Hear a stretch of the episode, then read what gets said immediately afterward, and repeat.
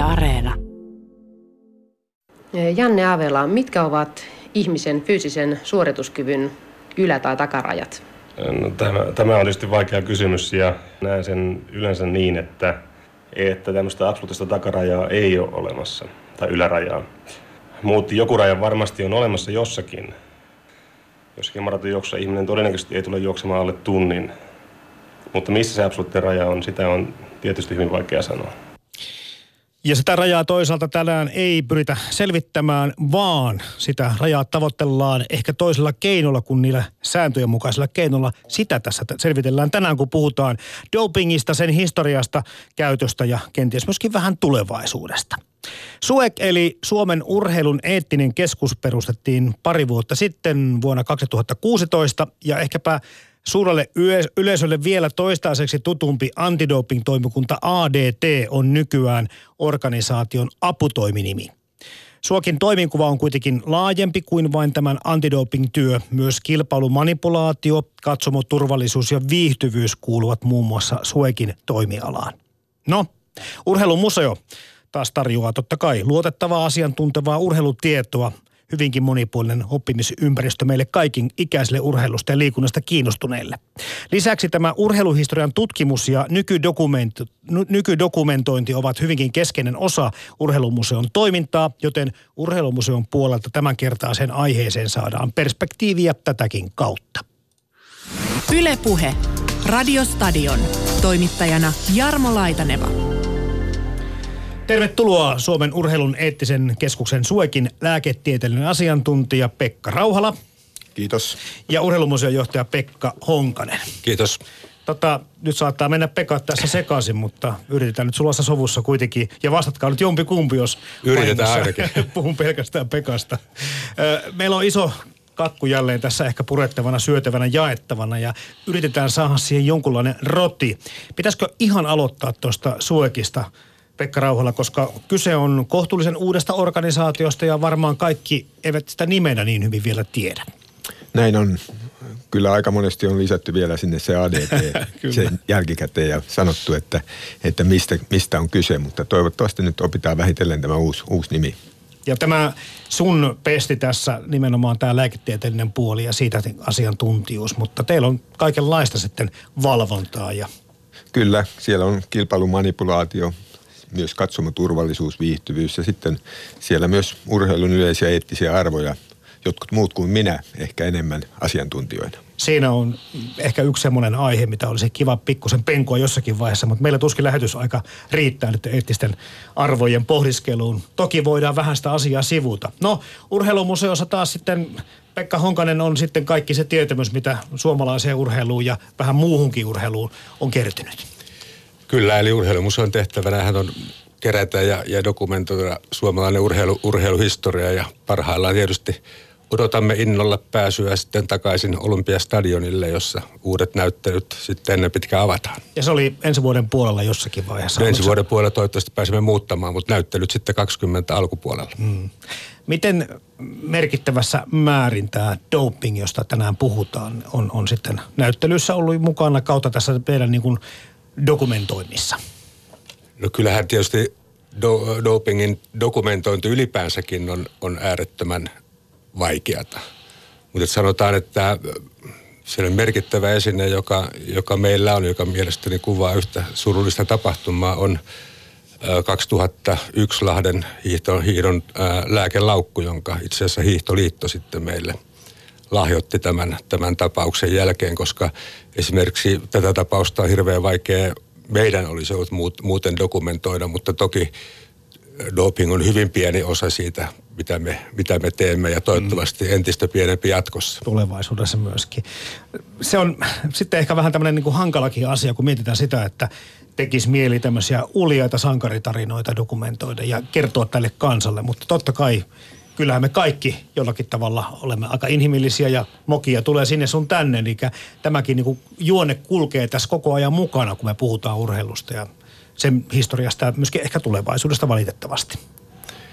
Niin kyllähän urheilussa noin pitkälle, pitkässä juokse urheiluhistoriassahan on hyvin, siis dopingin käyttö tai piristävien aineiden käyttöhän on, on alkanut jo tuhatkahdeksansataaluvun luvun puolella tietysti pitää aina muistaa, että siihen aikaan ne eivät olleet kiellettyjä aineita, mutta, tämä on tärkeää. Mutta noin, noin periaatteessa, että ensimmäiset kuolemantapauksetkin on jo tuhatkahdeksansataakahdeksankymmentäluvulta pyöräilystä, ammattipyöräilystä, että et, et, et kyllä, kyllä niin kuin tällaisten elimistölle vieraiden aineiden käyttö on, on ollut tunnettua jo, jo hyvin pitkään. Mm. Niin, kun mietitään sitä reiluutta ja, ja minkälaisia vippaskonsteja kenties ihmisillä on ollutkin, niin, niin voisipa kuvitella, että sieltä ihan antiikin Roomasta lähtien kisoista niin on saatu yrittää kaikenlaisia juttuja kokeilla, että menisikö tämä läpi ja pärjäisikö tälle? No tietysti antiikin olympiakisoissa kyllä siis, se on aivan totta, mutta silloinhan käytettiin lähinnä ruokavaliota. Määrätty painin olympiavoittaja silloin antiikin aikoina saattoi saada viisi kiloa lihaa päivässä. Et mä en tiedä, Kaimani Pekka varmaan... Viisi kiloa? Ker- viisi kiloa lihaa päivässä. Kaimani Pekka varmaan osaa sanoa, onko se terveellistä vai, vai ei. Mutta sen lisäksi hän saattoi nauttia kymmenen litraa viiniä ennen nyrkkeilyottelua. Et en tiedä, onko sekään ollut hirveän terveellistä. Mutta, mutta tällaisia keinoja jo antiikin, antiikin aikana kyllä, kyllä käytettiin. Mutta. Niin, ja jossain on mainittu, että verenjuontia... Oho. Käytettiin myös, eli uskottiin, että sieltä tulee sitten lisävoimia. Jaha, siinä oli niin kuin veridopingin varhainen historia. Näin alkanut on. Sitten sieltäkin jo. Nykyään sitten syödään vaan verilettuja. tota, niin, onko urheilu sitten, jos puhutaan tästä ammattilaisurheilusta ja sitä, mitä me ehkä nyt y- y- ymmärrämme tällä urheilun käsitteellä, niin onko urheilun ja, ja dopingin tai kiellettyjen aineiden käytön historia sitten? Kulkeeko ne käsi kädessä, miten vahvasti onko... Onko molemmilla samantyylinen tai samanmittainen historia?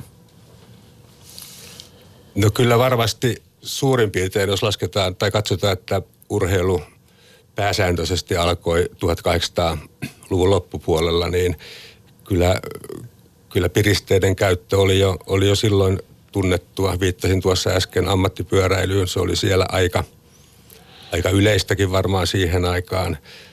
Ja tietysti sitten urheilulajien tai urheilumuotojen lisääntyessä hiihto, paini ja niin edespäin, niin kyllä se, kyllähän ensimmäiset tiedot olympiakisoistakin ovat jo tuhatyhdeksänsataaluvun alusta. Mm.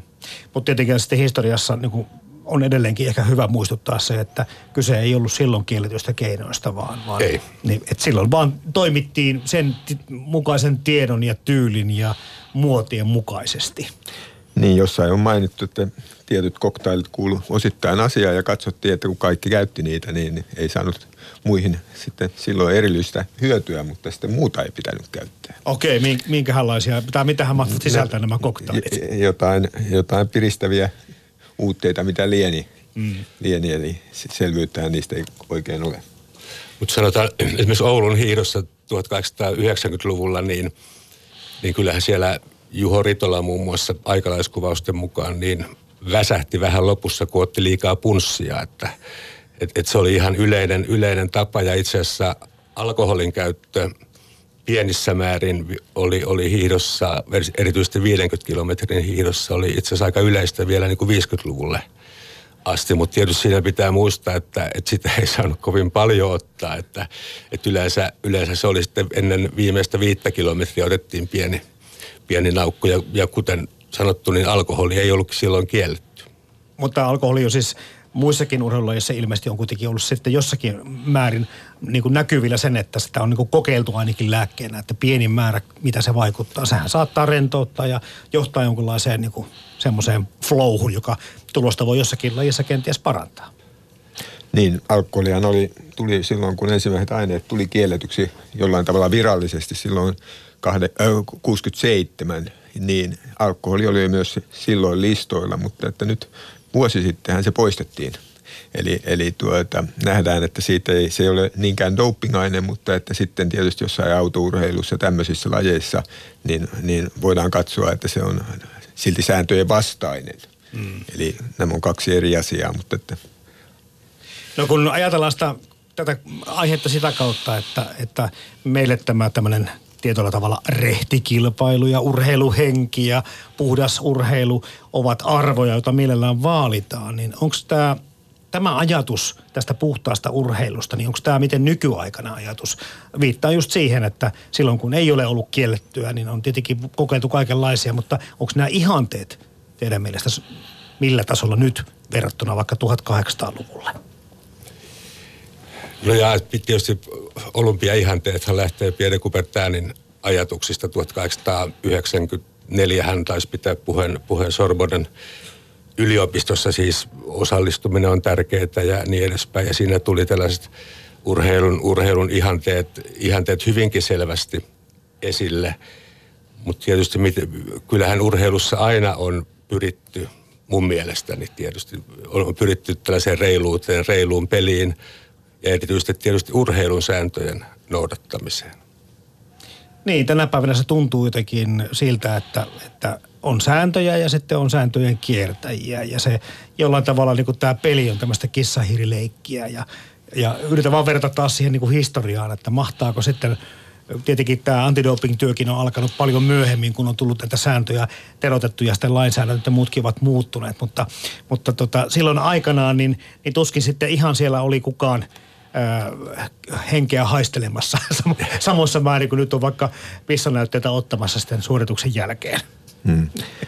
Ja kyllä mä näkisin, että kyllä tämmöinen niin kuin urheilijan ajattelutapa dopingiin on muuttunut sillä tavalla, että, että tuota, suurin osa urheilijoista on sitä mieltä, että se ei kuulu peliin ja on puhtaan urheilun kannattajia. Kaikki, jotka siinä urheilussa nykyään pelaa, niin, niin, niin tuovat sen esille, että he ovat, he ovat niin kuin takana tässä samalla puolella, millä, millä tuota SUEK on ja, ja tuota dopingvalvonta, eli Eli ollaan puhtaan urheilun puolella.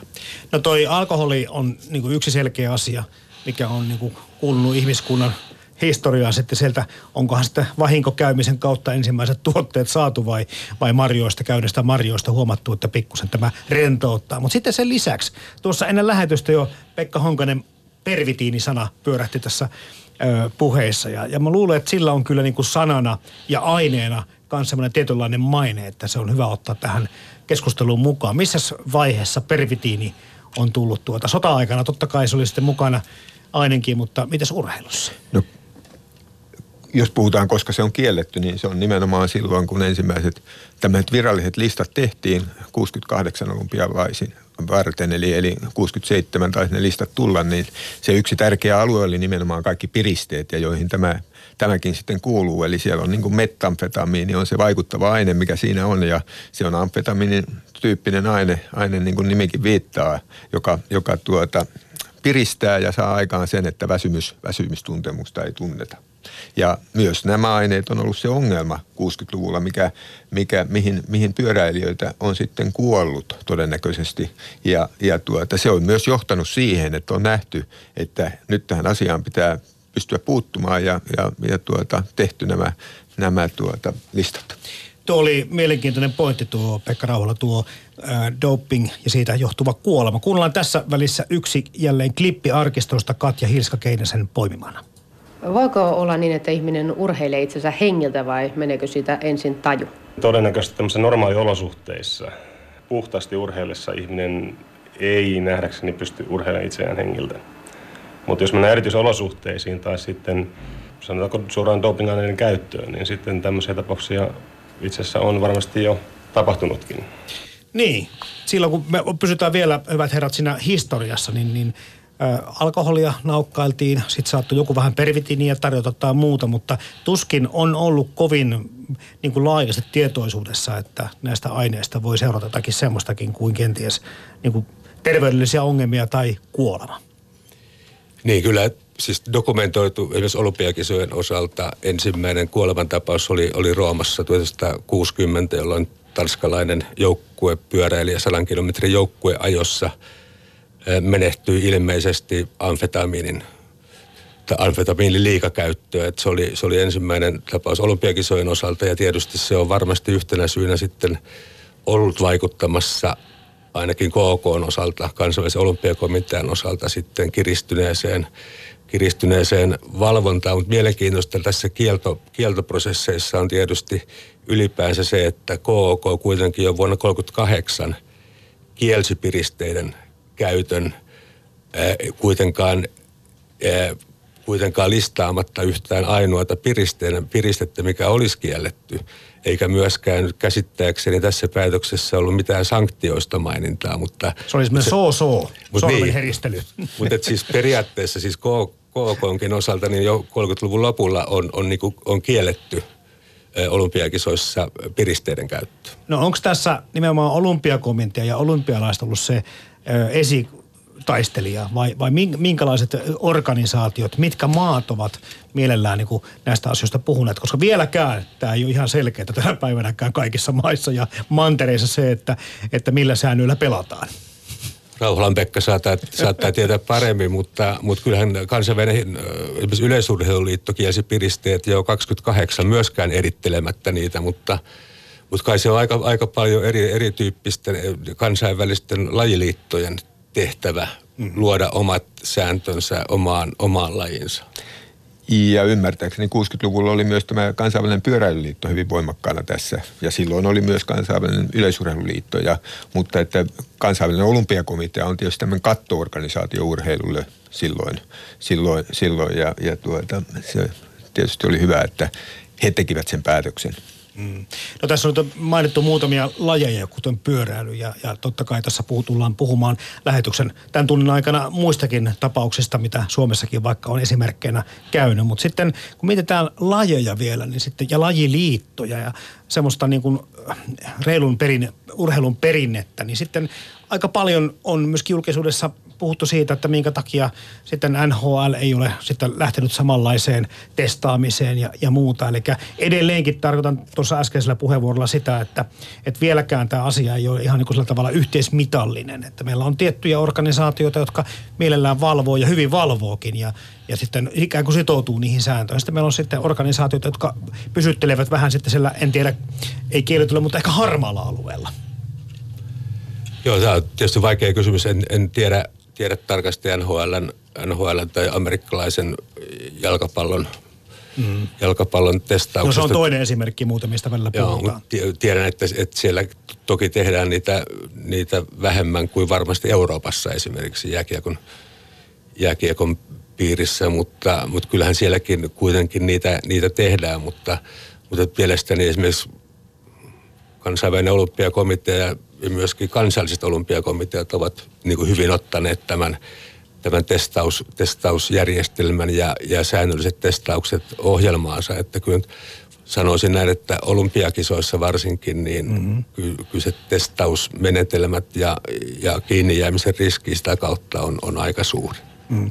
Tänä päivänä tai viime vuosina on käynyt niin, että tämä urheilu arvokisojen mitalitilastoja on pantu aika reippaasti uusiksi. Se tuntuu aikamoiselta touhulta, mutta sitten kun mä taas viittaan tuohon historiaan, niin, niin missä vaiheessa sitä alkoi, al, alkoi se doping ja kiinni jääneet näytellä semmoista ö, roolia, että piti aikaan niin kuin miettimään sitä, että muutetaanko tuloksia, muutetaanko mitalitilastoja ja, ja että se nousi niin kuin semmoiseksi niin kuin suuremmaksikin ongelmaksi, eikä tämmöisiin ehkä yksittäistapausten ihmettelyksi.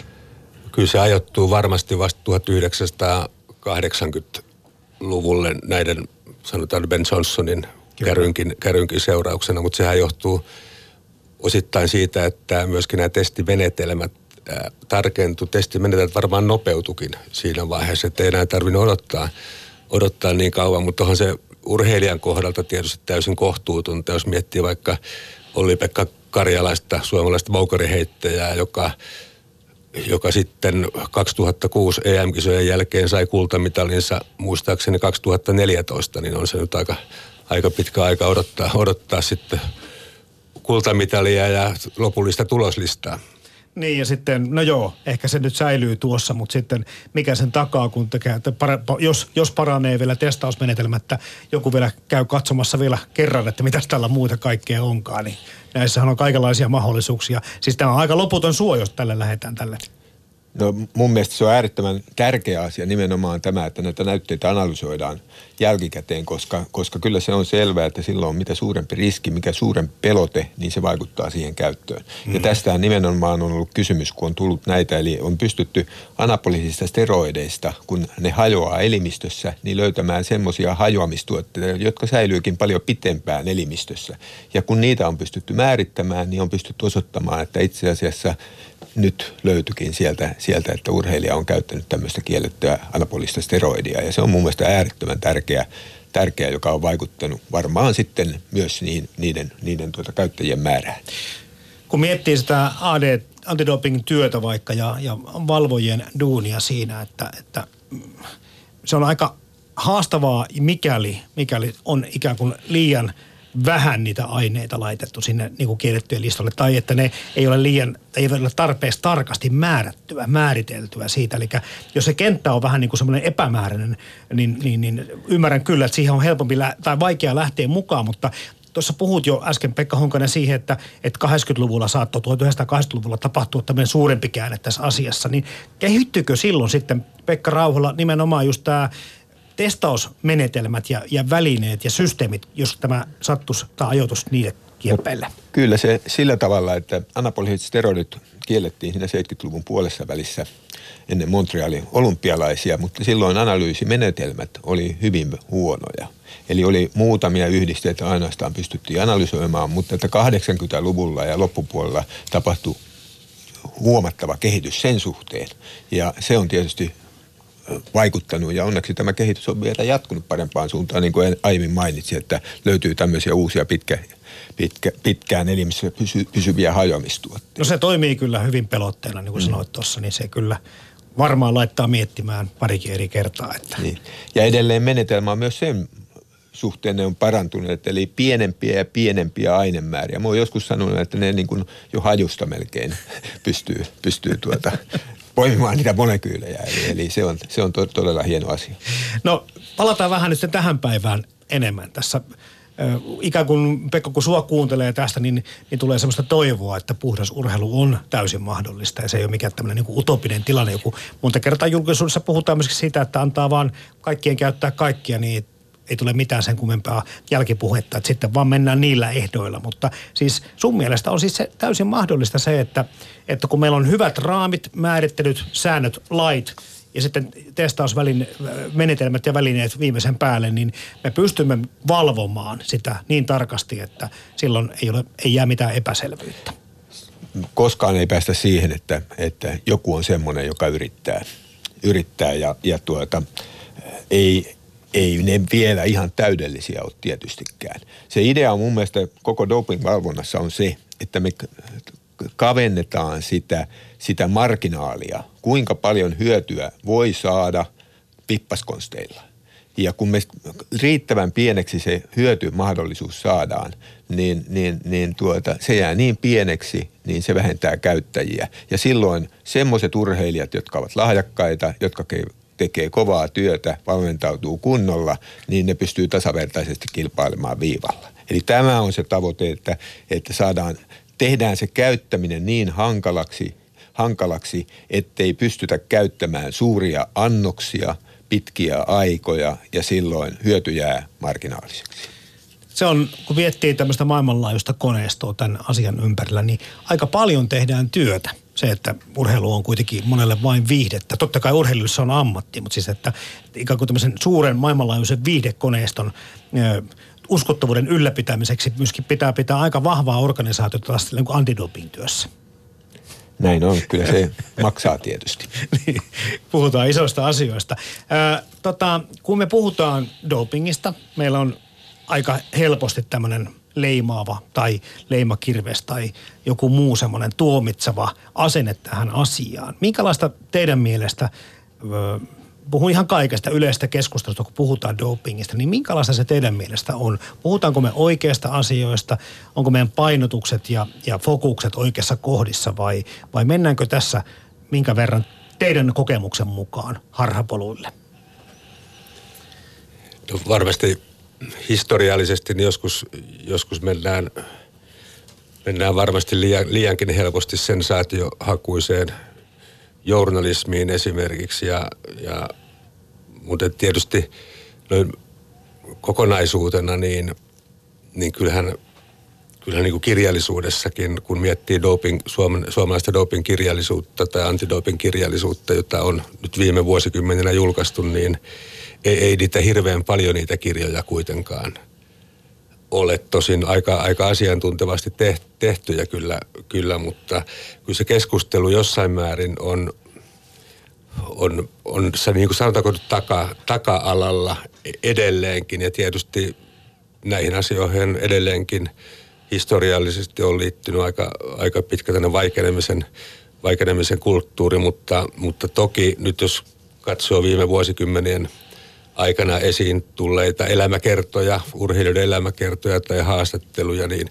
kyllä niistä tietysti aika hyvän käsityksen saa, ää, saa tästäkin asiasta. Mutta aina tietysti pitää muistaa se, että mikä se historiallinen konteksti on, jolloin, jolloin tapahtuma on, on ollut, koska se on sattunut. Eli onko ylipäänsä ollut aineet silloin kiellettyä, koska monessa tapauksessahan ne eivät ole silloin olleet kiellettyä. Mm. Tässä ehkä just näistä vanhoista painonnostopaljastuksista, veridopingista ja muistakin tulee niin kuin esimerkkejä just mieleen siinä, että, että sitten kun ö, nykyään joku asia on kielletty ja sitten joku kertoo tosiaan siellä kuusikymmentä-seitsemänkymmentäluvulla käyttäneensä, niin sitten se tuomitaan aika niin kuin reippaalla otteella ottaen huomioon, että ei, ei voinut silloin tekijäkään osata, osata välttää asiaa, koska ei voi tietää, että tämmöinen tulevaisuus mennään tähän suuntaan. Joo, tätä juuri tarkoitan, että se pitää aina muistaa se historiallinen, historian ajallinen tilanne, missä mm. mikin, mikin asia on, on tapahtunut, että, että se tuntuu vähän, vähän erikoiselta tietysti nyt tällä hetkellä ruveta tuomitsemaan esimerkiksi viisikymmentäluvun hiidossa pervitiinin käyttöä, että se, se ei ole ei oikein asianmukaista.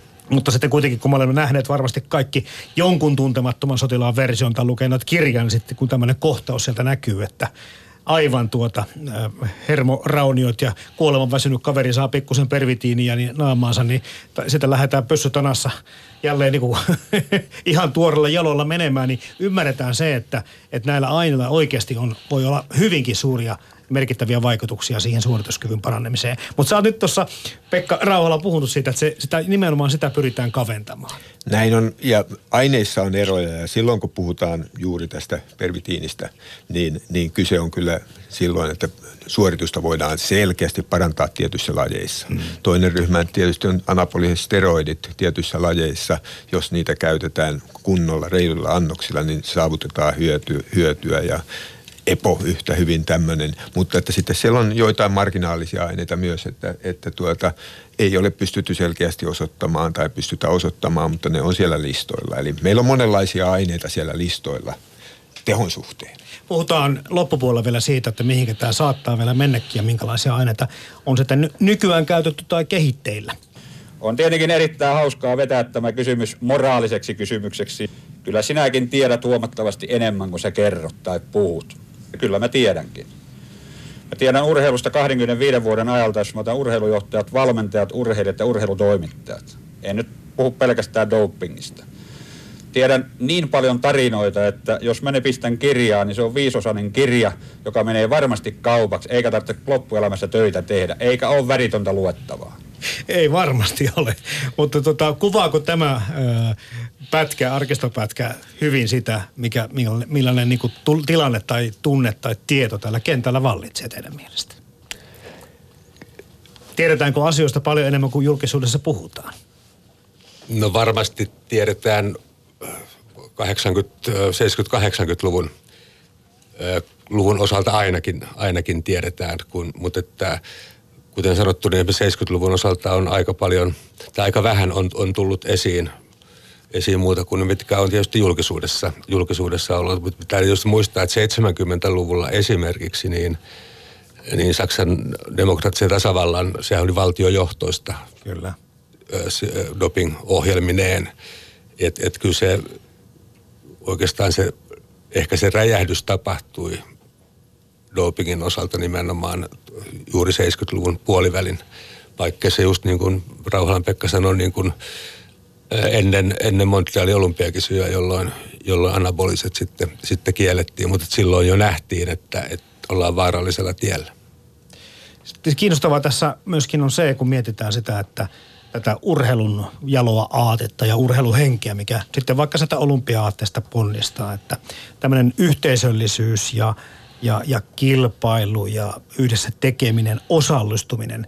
Nämä on ollut hyvin tämmöisiä, edelleenkin musta tuntuu, että aika merkittäviä asioita. Mutta sitten onko olemassa semmoista käännekohtaa teidän mielestä historiassa, missä tämmöinen voittamisen itseisarvo on tullut kaiken ohi? Eli keinolla millä hyvänsä haluttaisiin se voitto. Onko, onko jossakin, en tiedä, tuntuu vaan siltä, että tämmöinen jollain tavalla ehkä yksilöllisyyden aikakausi itsekkyys, individualismi ovat korostaneet sitä, että voittoon tähdätään niin kuin härskimmillä keinoilla kenties, kun on aikaisemmin tähdätty. En, niin, en mä tiedä, onko härskimmistä keinoista, mutta kyllä mun mielestä jokaisen huippu-urheilijan edellytys on se, että, että tuota, silloin hir- kova kilpailu vietti. Mm-hmm. Ja jos se jotain vihaa, niin se vihaa häviämistä.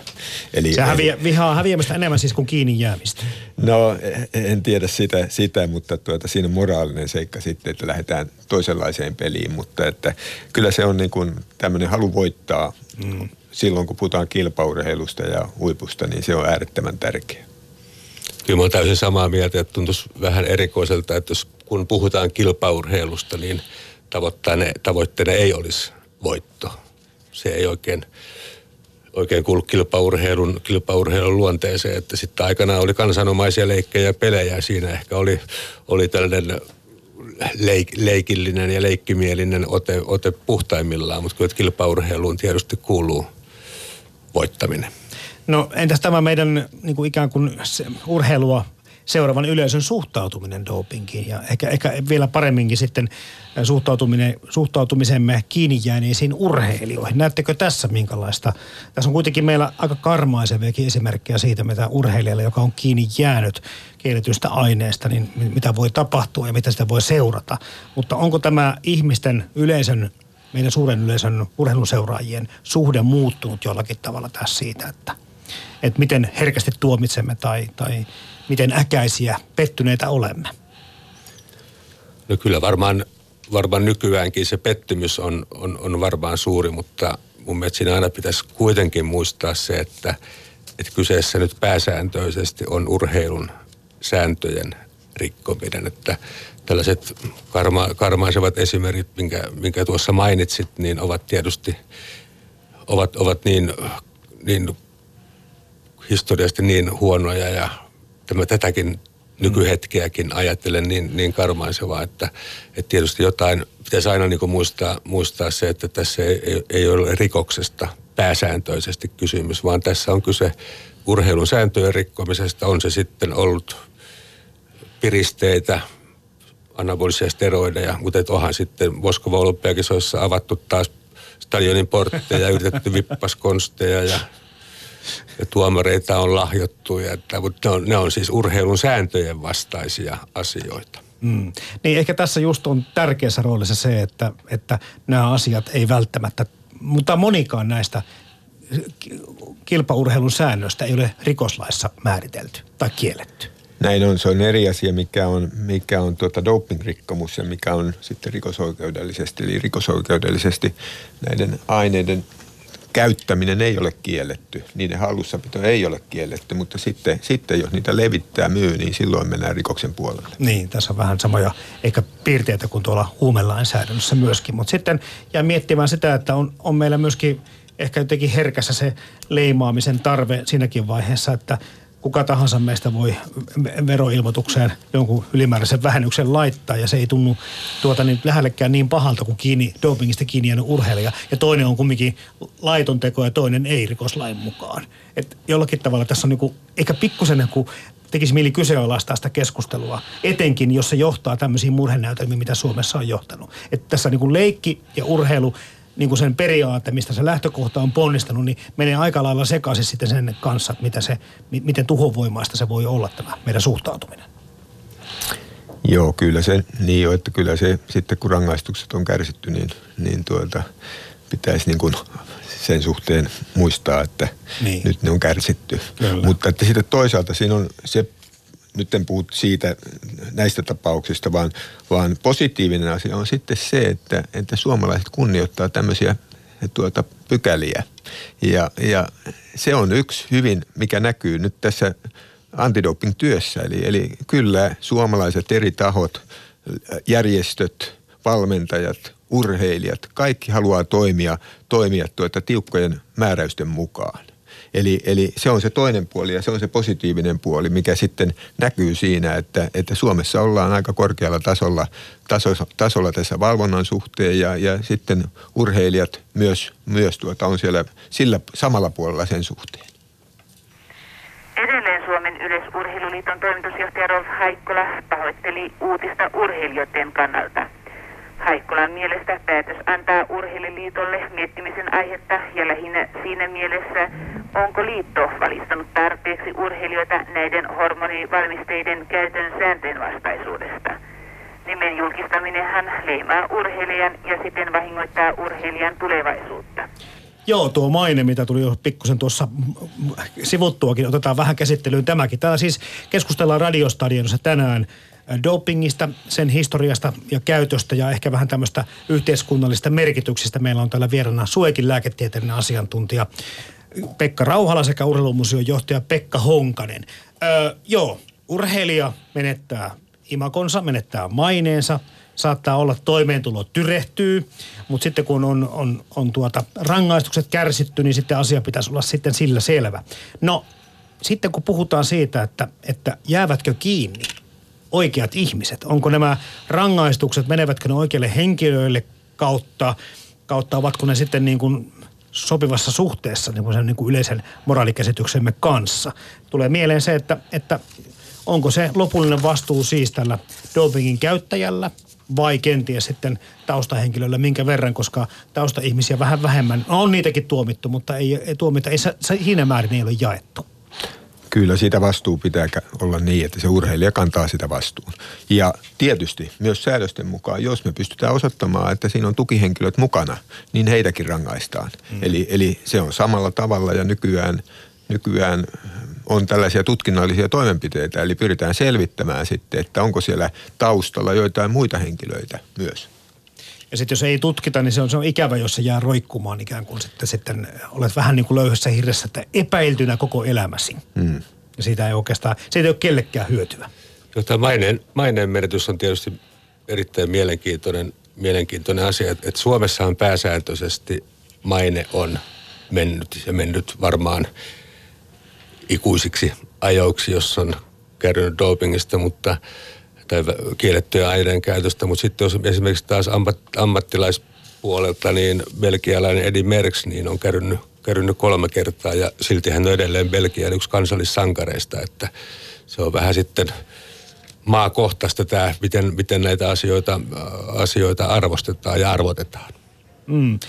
Niin siis sen ymmärtää sen, ehkä just mistä tässä ollaan puhuttu myöskin sen, että se voittamisen halu sillä kilpaurheilla on niin kova, että hän saattaa kokeilla kaikenlaisia keinoja, mutta tota, toi tämmöinen valtiojohtoinen, mistä tuossa oli myöskin D D R esimerkkinä, doping, missä niin kuin lähdetään sitä painostamaan, jotta tämä on nyt sitten niin meillä tapana, että tällä tavalla tuloksia parannetaan, niin se saa ehkä pikkusen niin kuin enemmän niin kuin pään ymmärtää tavallisella urheilun katsojalla, että hetkinen, mistä tässä on kysymys? Joo, varmaan. Siellä on silloin moraalikäsitykset myös urheilijoilla hämärtyneet, että mi, mi, mitä tämä on. Ja mutta sitä vaikea se on ehkä vähän väittää, väittää vastaan, jos tulee sitä kovin johdosta ja ylhäältä myöskin käskyjä mm. ja komentoja siitä, että näin pitäisi nyt lähteä toimimaan. Joo, no toivottavasti nämä ajat alkaa olemaan ohi. Toivottavasti. Äh, Mennään tätä päivää kohti ja mietitään sitä, että minkälaisia kolauksia Suomen urheilulle ja eri lajille on sitten näistä dopingkohuista syntynyt. Sponsorien mainoksia tuolta seinältä. Sponsorit ovat jo vetäytyneet pois kisoista viime hetkellä, mutta nimenomaan tuon toisen suomalaisen mieshiihtäjän doping-tapauksen takia. Todellakin kaikki mainokset on peitetty tuolta takaa mustalla kankaalla, tai ainakin niitä pyritään peittämään. Eipä olisi uskonut, että kotikisat Lahdessa, joista piti tulla suomalaisen hiihtourheilun menestys, päättyvät näin nololla tavalla. No tätä tilannetta, mistä äsken tuossa arkistopätkä kertoi, niin on luonnehdittu tämmöiseksi kansalliseksi traumaksi. Mitäs mieltä te olette, Pekka Rauhala ja Pekka Honkanen, siitä, miten vakavasta asiasta kansallisesti oli kysymys? No kyllä ne ei varmaan, ketkä on elänyt, elänyt sen ajan ja muistaa hyvin, niin, niin se, se on jäänyt mieleen urheilu, urheilu, urheilupiireissä. Piireissä. Mutta jos haluaa taas jotain positiivista asiasta löytää, niin mä uskon, että tuolla tapahtumalla on ollut suuri merkitys siihen, mitä nykyinen antidoping-työ on.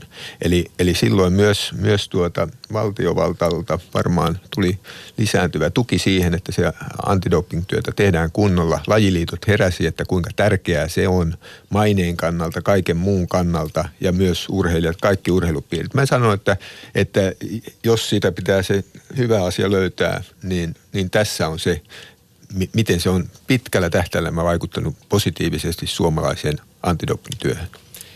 Joo, kyllä mä oon Kaimani Pekan kanssa sama, samaa mieltä, että tämä tapahtuma varmaan aiheutti taivaan, tai hyvä kyllä juuri, juuri sen, että valtiovalta oli, myöskin halusi puhdistaa urheilua. Ja kyllä mun mielestä tämän jälkeen, niin kuin Pekka sanoi, niin, niin se on ollut, siinä on ollut erittäin positiivinen vaikutus sitten niin kuin tämän tapahtuman jälkeen, mutta tietysti kyllä henkilökohtaisesti, jos miettii, miettii pitkään urheilua seuranneena, niin kyllä se lauantai seitsemästoista helmikuuta kaksituhattayksi, jolloin oli itse Lahdessa paikalla, niin kyllä se on ikävä kyllä jättänyt, tai jätti silloin aikamoisen, aikamoisen jäljen sieluun, jos näin voi, voi sanoa, mutta, mutta siitä on toivottu ja siitä on menty, menty pitkälle eteenpäin. Ja.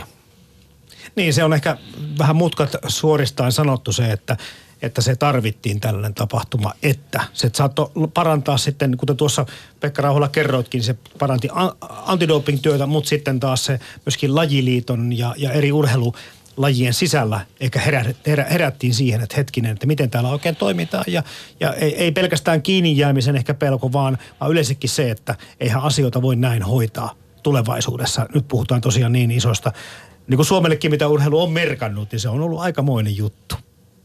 Ja se on niin kuin viety eteenpäin. Mä en tiedä, miten sitten ajatellaan niin kuin hiihtoa, hiihtoa lajina.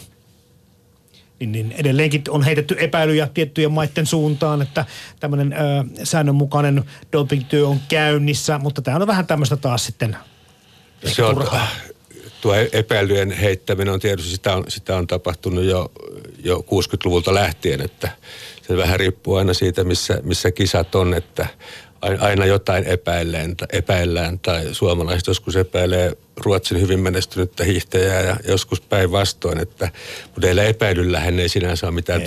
todistusarvoa, että, että tietysti Suomen, Suomen hiihto niin on noussut upeasti tuosta, tuosta ahdingosta, mikä sitten kaksituhattayksi jälkeen oli. Mm, mm.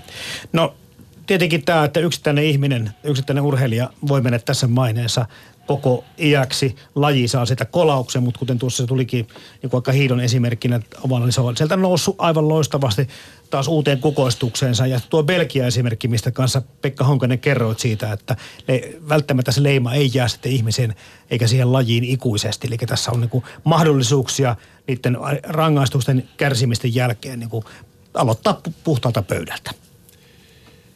Tai niin kai se pitäisi olla, mutta ikävä kyllä aina, aina ei tietysti näin ole, että tietysti nykyään kun urheilu on ammattimaistunut lähes lajissa kuin lajissa, kuin lajissa niin pitää myöskin tietysti tiedostaa, tiedostaa se, että jos urheilija käryää, niin silloin on tavattoman suuret taloudelliset merkitykset myöskin, myöskin hänelle, hänelle itselleen, että et, et sen takia joskus, joskus tällainen ää, kun rangaistuksen on kärsinyt, tietysti toivoisi, että se olisi, se olisi siinä, että, että Suomessa nyt en heti muista esimerkkiä tähän Belgia-tapaukseen viitaten, että kolmasti kärrynyt urheilija olisi kansallissankari, mutta, mutta tämä on ihan, ihan maakohtaista, että ammattipyöräily on jossain maassa niin, niin suuri asia, että, että tällaiset siinä maassa ehkä pienemmät asiat ei, ei niin paljon merkitse. Hmm. No Pekka Rauhala, tämä dopingin kehittyminen ja, ja uusien laittomien tai kiellettyjen aineiden käyttöönotto, niiden ilmestyminen niin kuin, kenties niin kuin tähän, tälle isolle kentälle, niin millaista peliä se oikein on? Miten, miten tämä homma menee, että kuka niitä aineita kehittää, mistä ne, mistä ne löytyy ja, ja, ja kuka keksii, että hetkinen tästä voisi olla kenties meille hyötyä? Kyllä se lähtee siitä, että niitä ei kehitetä, kehitetä urheilua varten, vaan niitä kehitetään potilaiden hoitoon. Sieltä lähtee ja siitä lääketieteellisestä tuntemuksesta ja, ja tuota, sitten sieltä niitä napataan, napataan niitä ajatuksia lääkekehityksestä kehityksestä ja sitten poikkeus on tietysti, että oli näitä jossain vaiheessa näitä design-steroideja, anabolisia steroideja, joita, joita sitten muunneltiin niitä molekyylejä vanhoja sen verran, sen verran ja, ja niillä oli samanlaisia ominaisuuksia kuin näillä vanhoilla molekyyleillä, ja, mutta sitten, sitten koska niitä ei tiedetty hakea, osattu hakea, niin se oli erilainen kehitys, mutta silloin me puhutaan jostain ihan, ihan uusista, uusista vaikutusmekanismeista, eli keksitään, niin kyllä se lähtee siitä, että, että potilaille niitä lääkkeitä kehitellään. Puhutaanko maailmanlaajuisesti kuitenkin niin suuresta bisneksestä, että tältä alalta ikään kuin yrittäjiä ei puutu? jos puhutaan dopingista, niin, niin tuota, tämmöisiä uusien ideoiden kehittäminen ja muu, niin, niin en mä siihen hirvittävästi usko, että, että se on lähinnä joku varastaa sitten muualta niitä ajatuksia ja, ja, ja joku muu on esittänyt ja joku sitten ajattelee, että no olisiko tästä urheiluunkin hyötyä. hyötyä. Ja mä toivon, että on oikeassa siinä, että kyllä meillä on niin kuin ne kovimmat aineet, aineet niin kuin anaboliset steroidit tuota... Ja niitä pystytään hyvin valvomaan. Että ne, ne ainakaan niistä ei puhuttu viime aikoina niin paljon kuin ennen. No ehkä, ehkä ei niin paljon, mutta että edelleen ne on ongelma sen, siitä, siitä katsoen. Jos me katsotaan, että kuinka paljon tämmöisiä positiivisia löydöksiä tulee eri, eri kielletyistä aineista, niin nimenomaan anaboliset steroidit, ne on neljäkymmentäviisi prosenttia viime vuoden vadan, vadan mm. ti, tilastojen mukaan. Eli, eli kyllä niiden käyttö on laajaa, mutta, että, mutta se on öö, positiivinen asia, että niistä jää kiinni. Jos neljäkymmentäviisi kohtuullisen, kohtuullisen hyvin nykyään. Jos neljäkymmentäviisi prosenttia on anabolisia, niin mitä ne viisikymmentäviisi prosenttia, miten ne jakautuu? No siinä on piristeitä viisitoista prosenttia, diureetteja viisitoista prosenttia ja sitten eri, eri, eri muista, muista ryhmistä hmm. loput. Sitten kun yleisössä ihmetellään, taas se urheiluseurat välttämättä eivät aina sitä hokaa sitä systeemiä, että, että se, että pakkohan saa olla ensin se aine, mitä sitten ruvetaan selvittämään sitten ja tutkimaan, eli tarkoitan tällä sitä, että antidoping-työ ei voi olla askeleen edellä, vaan se on se dopingin kehittäjä aina askeleen edessä. Ja pitää toivoa ehkä sitten se askel ei ole kovin pitkä. Niin. Onko se näin? No joo, se on, se on tärkeää, että, että tuota, se askel ei ole pitkä. Tuossa oli tietysti ongelma jossain vaiheessa ja edelleen, missä ne haasteet on, on, on, on sillä puolella, että, että näitä peptidihormoneja, niiden analytiikka ei ole... Ei ole ei ole samaa luokkaa kuin esimerkiksi anabolisten steroidien. Mutta että sinne on sitten tullut uusia välineitä, joka on tosi hieno juttu. Eli, eli tuota, on tullut nämä biologiset passit, jolla, jolla pystytään seuraamalla veriarvoja, niin voidaan, voidaan, voidaan seurata ja katsoa esimerkiksi epon käyttöä tai sitten veridopingia. Ja se on ollut hyvin tärkeä edistysaskel, mikä tuli noin kymmenen vuotta sitten näiden suhteen. Ja samalla tavalla steroidi, eli anabolisten steroidien suhteen on tullut tämmöinen biologinen passi. Se tuli tuossa kaksituhattakolmetoista, se on viisi vuotta. Viisi vuotta. Eli, eli sillä pystytään sitten sen jälkeen kohdentamaan niitä testejä semmoisiin henkilöihin, joilla näyt, näkyy nimenomaan steroidiprofiilissa poikkeavuuksia. Niin ja julkisuudessa on puhuttu paljon näistä korkeista veriarvoista, että joillakin urheilijoilla ne on niin kuin ollut pitkään yli niin kuin keskiarvojen ja normaalien arvojen. Siinä varmaan on tapahtunut muutos. Muutos tämän, tämän jälkeen, kun yksi tuli epon suhteen, tuli testit, testit tuossa kaksituhattaluvulla niin kuin pare, paremmiksi ja, ja tuota, edelleen kun tämä veripassi tai hematologinen äh, biologinen passi on tullut, niin se on varmasti vaikuttanut myös tällä saralla. Mm. Tämä on tietysti henkilökohtainen mielipide, mutta mun mielestä A D T ja nyt sitten SUEKin, SUEKin toimesta, niin mikä on mikä mun mielestä näkyy jo nyt tällä hetkellä, on, on se, että, että niitä niin kuin urheilijoiden asenteita on, on pystytty muuttamaan. Eli, eli kielletyistä aineista on yksinkertaisesti äh, tullut, he ovat, ovat itse ymmärtäneet, että, että kielletty on kiellettyä. Tämä asennemuutos mun mielestä urheilussa on, on erittäin merkittävä. Se on tapahtunut ihan mun mielestä viimeisen ehkä kymmenen viisitoista vuoden aikana. Hmm. Se on kyllä kiinnostavaa ajatella, että ikään kuin tässä mennään eteenpäin niin kuin sekä tämmöisellä sitten niin kuin ylätasolla että alatasolla, jos puhutaan, että ruohonjuuritasollakin urheilijat ja organisaatiot tietävät että tätä ja tai mieltävät sen asian niin, että näin ei kannata menetellä. Mistä se mahtaa johtua? Miten meidän niin kuin yleinen tämmöinen fiiliksemme on lähtenyt parantumaan siihen suuntaan, että tiedättekö, että nyt ei välttämättä, eiköhän kokeilla ihan kuukaa kaurapuuralla. Kyllä se kaurapuurokin on varmaan ihan hyvä. Joo. Aloitus. Voiko sitäkin syödä liikaa? Ja jos sitä viisi kiloa syö, niin voi olla, että se on vähän hankalaa. Kyllä mä näen, että nykyisin, kun on tietty testauspooli urheilija. Urheilija kuuluu ryhmään, jota voidaan tulla, jonka täytyy aina ilmoittaa joka päivä yksi tunti olinpaikkatietonsa. Ja häntä voidaan tulla testaamaan koska tahansa. Ja kun näitä testataan usein, niin siinä ei todellakaan jää mahdollisuutta näille vippaskonsteille. Toivon, kun mä Pekka Rauhala on vähän niin kuin turhaa, että meidän yleinen moraali olisi niin kuin parantunut. Tämä on kiinni ja se pelko, kun meitä enemmän... Niin kuin... Kyllä se on moraalikin varmaan parantunut. Niin kuin mä sanoin, sanoin että, että tuota, siinä, on, siinä on tapahtunut kaikissa pykälissä urheilun mukanaolijoissa Kyllä. muutosta. Ja, ja niin kuin sanoin, että se tapahtuma kaksituhattaluvun alussa on varmaan se, joka on, on potkaissut sen oikeaan suuntaan vielä entistä enemmän. Niin tästä tosiaan kansallisesta traumasta meillä hyötyäkin taitaa jossakin mm. vaiheessa olla. Tota, miten te suhtaudutte, kun välillä tosiaan tietyt tahot esittävät sellaista, että kaikki doping voitaisiin sallia? Minkälaisia ajatuksia se teissä herättää? Silloin, me, jos me puhutaan tämmöistä olympiaurheilusta, niin, niin siihen ei kyllä varmaan koskaan tulla menemään tai pääsemään. pääsemään. Se, että, että käytettäisiin täysin rajattomasti anabolisia steroideja, niistä olisi hirvittävä terveydellisiä haittoja. Se, se, se on kyllä kaiken urheilun imakon vastaista. Kuka veisi lapsensa urheilukentälle kentälle sillä aj, ajatuksella, että siellä sitten hänelle syötettäisiin anabolisia steroideja. Mm. Eli ei, ei siihen ole, siihen ole mun mielestä mitään... mitään Sitä ei tule koskaan tapahtumaan. Mutta Pekka Honkanen, se kertoo se keskustelu ehkä jotakin tästä koko aiheesta. Se kertoo meistä ihmisistä ja urheiluseuraajista jotakin. Joo, tämän tyyppisiä ajatuksia on mielestäni esitetty jo varmaan kymmenen viisitoista vuotta sitten. sitten ja tota, mutta kyllä se selvä, selvää on, niin kuin Kaimani Pekka tuossa totesi, että et ei, se, ei se olympiaurheilussa missään tapauksessa tule toteutumaan ja, ja kuten, kuten todettiin, niin just nämä niin kuin lääketieteelliset vaikutukset, mikä, mikä sitten rajattomalla käytöllä, käytöllä olisi ja, ja sitten verrattuna taas eettisiin, nykyyhteiskunnan eettisiin arvoihin ja moraaliin, niin kyllä se, kyllä se on vaikeasti nähtävissä, että, että näin tulisi koskaan tapahtumaan.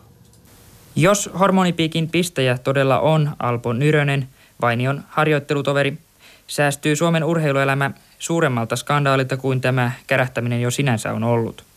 Skandaali olisi nimittäin tapauksesta tullut myös silloin, jos piikittäjäksi olisi joutunut ilmoittautumaan joku johtavista urheilulääkäreistä tai valmentajista. Ja ennen pitkäähän jonkun olisi pitänyt ilmoittautua. Tota, transhumanistit, onko miten tuttu... Öö... porukka, kun puhutaan siitä, että millä tavalla he ajattelevat ihmisyydestä. Onko tämä käsitys transhumaniset teille miten tuttu? Ei kyllä mulle ainakaan. Joo, ei, ei. Jos tässä on tästä geenimanipulaatiosta jollain tavalla kyllä, kysymys. Kyllä, kyllä. Eli siinä on ajatuksena se, että, että ihmistä voi parannella hyvinkin monilla eri tavoilla. Tässä ei tietystikään moraalista ole kysymys, vaan siitä, että ihmisen fyysisiä, psyykkisiä, henkisiä ominaisuuksia voitaisiin parannella. Ja totta kai kun mietitään tätä biolääketiedettä, tieteen kehitystä, teknologian kehitystä, geenitutkimusta, kaikkea muuta, niin kyllähän tässä tulee kaikenlaisia asioita niin kuin koko ajan eteen, semmoisia, mitä emme ehkä ole osanneet ajatellakaan. Mutta mitä sitten Pekka Rauhala, niin, niin, niin näetkö, uskotko siihen, että, että ihmisten parantelu niin kuin kaiken kaikkiaan niin kuin monin eri tavoin voisi olla tuota tietty haaste tulevaisuuden kilpaurheilussa? No ainakaan toistaiseksi se ei onneksi ole, vaikka, vaikka WADA kielsi geenidopingin tuossa kaksituhattaluvun alkupuolella, niin, niin tuota, siinä on nyt ainakin kielto ollut hyvissä etuajoissa, eli silloin ei vielä mitään geenidopingia ole ja, ja, ja edelleen uskon, ettei sillä vielä, vielä, vieläkään ole, ole merkitystä. Eli meillähän tietysti jossain sairauksiin on tullut tämmöisiä geenin tuota, tähän vaikutetaan, mutta, mutta ne on semmoisissa sairauksissa, joissa, joissa pystytään niin kuin siirtämään, siis otetaan elimistöstä joitain soluja ja niihin, ni, niitä muokataan ja sitten ne laitetaan takaisin elimistöön. Jos me ajatellaan, että meidän lihasta pitäisi geenimuokata, niin se, se on paljon haastavampaa. Me emme voi ottaa sitä lihassoluja ulos, saada niihin siirtymään sitä geeniä riittävän tehokkaasti toistaiseksi. Se on hyvin hankala, hankalaa ja, ja tuota, sillä tavalla uskon, että, että me emme vielä ole siinä pisteessä, että tätä voitaisiin käyttää, vaikka sitten se on kielletty. Mutta että se, että kuinka,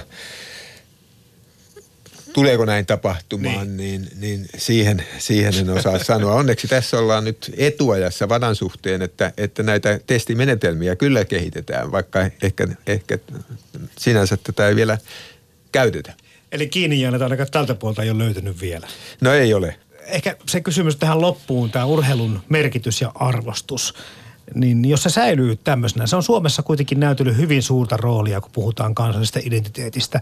Urheilu, Radiostadion ohjelmassakin sitä asiasta on puhuttu muutamaankin otteeseen. Eli urheilusankaruus, jos se säilyy tämmöisenä tavoittelemisen ää, arvosana tulevaisuuden tienä tai skenaariona, niin, niin, niin se on selkeää, että, että silloin sitä, sitä niin kuin ihmiset lähtevät, urheilijat, kilpailu, vieteillä varustut sellaiset tavoittelemaan. Mutta onko se välttämätöntä? Mitä uskotte kilpaurheilun merkitykselle tapahtuvan tulevaisuudessa?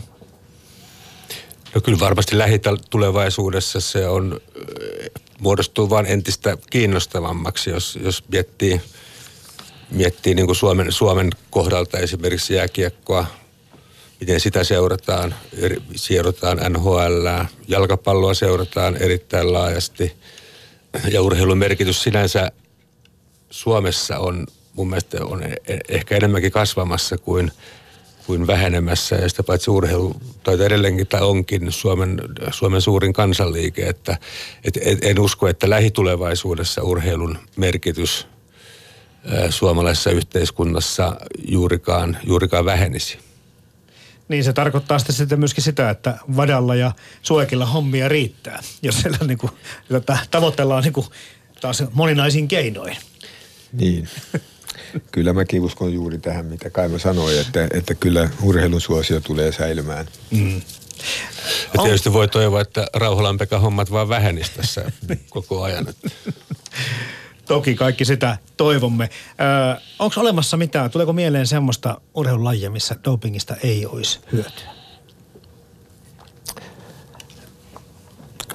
No silloin kun me puhutaan, että taitoa on taito, taktiikka, niin silloin tietysti siihen ei pystytä vaikuttamaan, mutta että kyllä useimmissa laissa jonkinlainen fyysinen merkitys on, mutta että se, että voidaanko sitten todellisuudessa kaikissa lajeissa, saataisiinko jotain lisä, lisä, lisähyötyä, niin se on kyseenalaista. Se täytyy tietysti muistaa, että kaikessa silloin, kun me puhumme dopingista tai se, että urheilija käyttää jotain, uskoo se sitten mihin tahansa asiaan, vaikka se on sitten velliä, niin siellä on, siellä on lumevaikutus, placebo-vaikutus ja sillä on vahva vaikutus. Jokainen urheilija tietää, että silloin kun on vain hyvä päivä, niin se on hyvä päivä ja silloin onnistuu. Se oli SUEKin lääketieteellinen asiantuntija Pekka Rauhala, joka näin kertoi. Entäs Pekka Honkanen Urheilumuseosta? Tuleeko mieleen joku laji kaksikymmentä sekuntia aikaa?